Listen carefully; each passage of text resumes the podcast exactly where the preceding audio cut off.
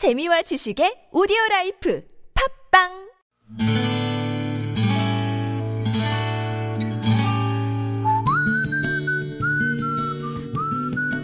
여러분 기억 속에서 여전히 반짝거리는 한 사람, 그 사람과의 추억을 떠올려 보는 시간, 당신이라는 참 좋은 사람. 오늘은 서울시 도봉구 도봉 일동에 사시는 이수님 씨의 참 좋은 사람을 만나봅니다.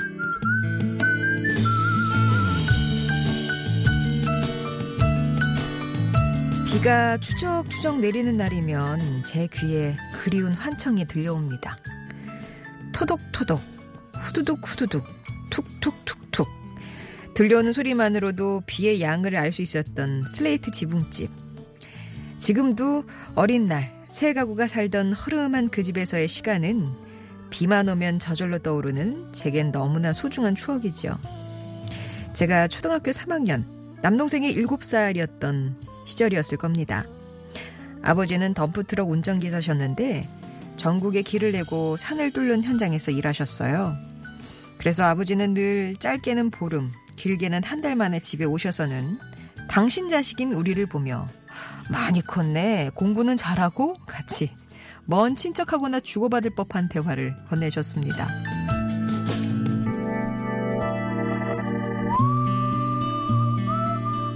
그러던 어느 날이었어요. 갑자기 아버지 일하시는 곳에서 연락이 왔는데 아버지가 사고를 당해 병원에 입원했다는 소식이었습니다. 엄마는 너무 놀라 무언가에 홀린 사람처럼 제게 동생을 부탁하며 급하게 짐을 챙겨 지방으로 향하셨죠.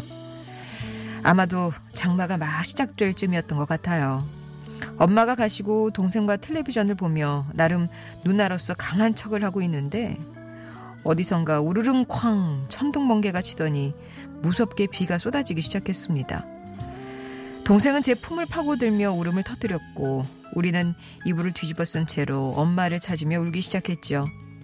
그때 방문이 벌컥 열리더니 으째스까이 하시며 걱정 말라며 우리를 안아주셨던 호랑이 주인집 할머니.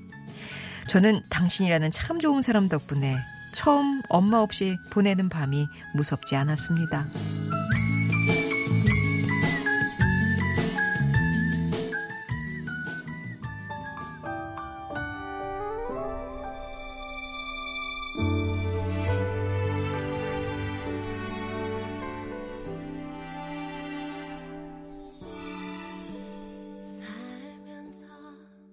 그쵸. 손오공님, 노래 너무 좋죠.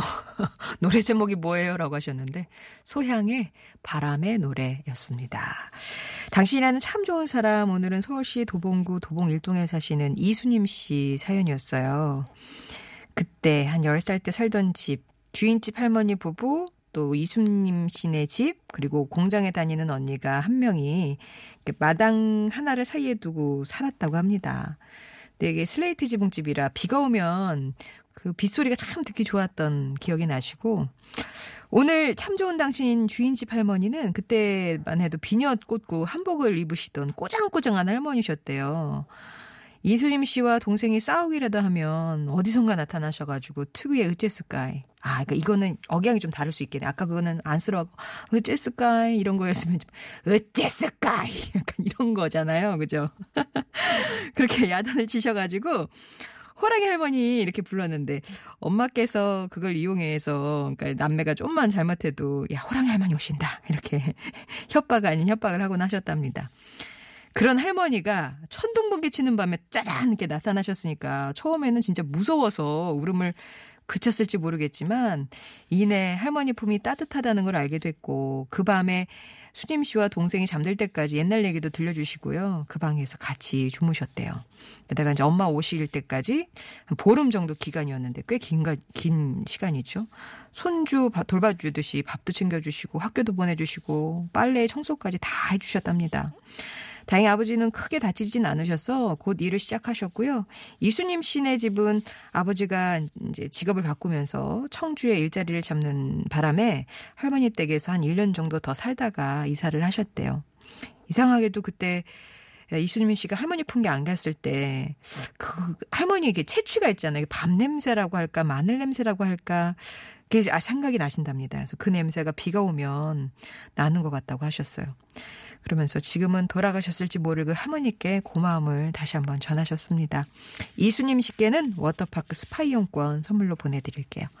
송정의 좋은 사람들 3부는 이렇게 여러분 추억 속에 당신이라는 참 좋은 사람 사연으로 함께 합니다. 여러분, 인생, 참, 인생 하니까 되게 거창한데요. 그냥 이렇게 쫙, 예, 뒤돌아봤을 때 딱 떠오르시는 어떤 그 얼굴이 있으시다면 그분 얘기 들려주시면 돼요. 그분과 어떤 추억이 있으신지. 사람 아니어도 되고요. 예, 사물도 괜찮고 어떤 뭐 풍경도 좋고 예. 꼭 오래된 얘기 아니더라도 뭐 최근의 얘기도 좋습니다. 당신 참여라고만 적어주시면 저희가 연락 드릴게요. 말로 해주시면 저희가 알아듣고 정리해서 사연을 정리해서 소개를 해드립니다. 금요일에는 음성 편지 이건 여러분 목소리가 좀 필요한 건데요. 이것도 일단은 신청을 해주시면 어떻게 어떻게 녹음해서 보내주세요. 또 자세하게 알려드릴게요.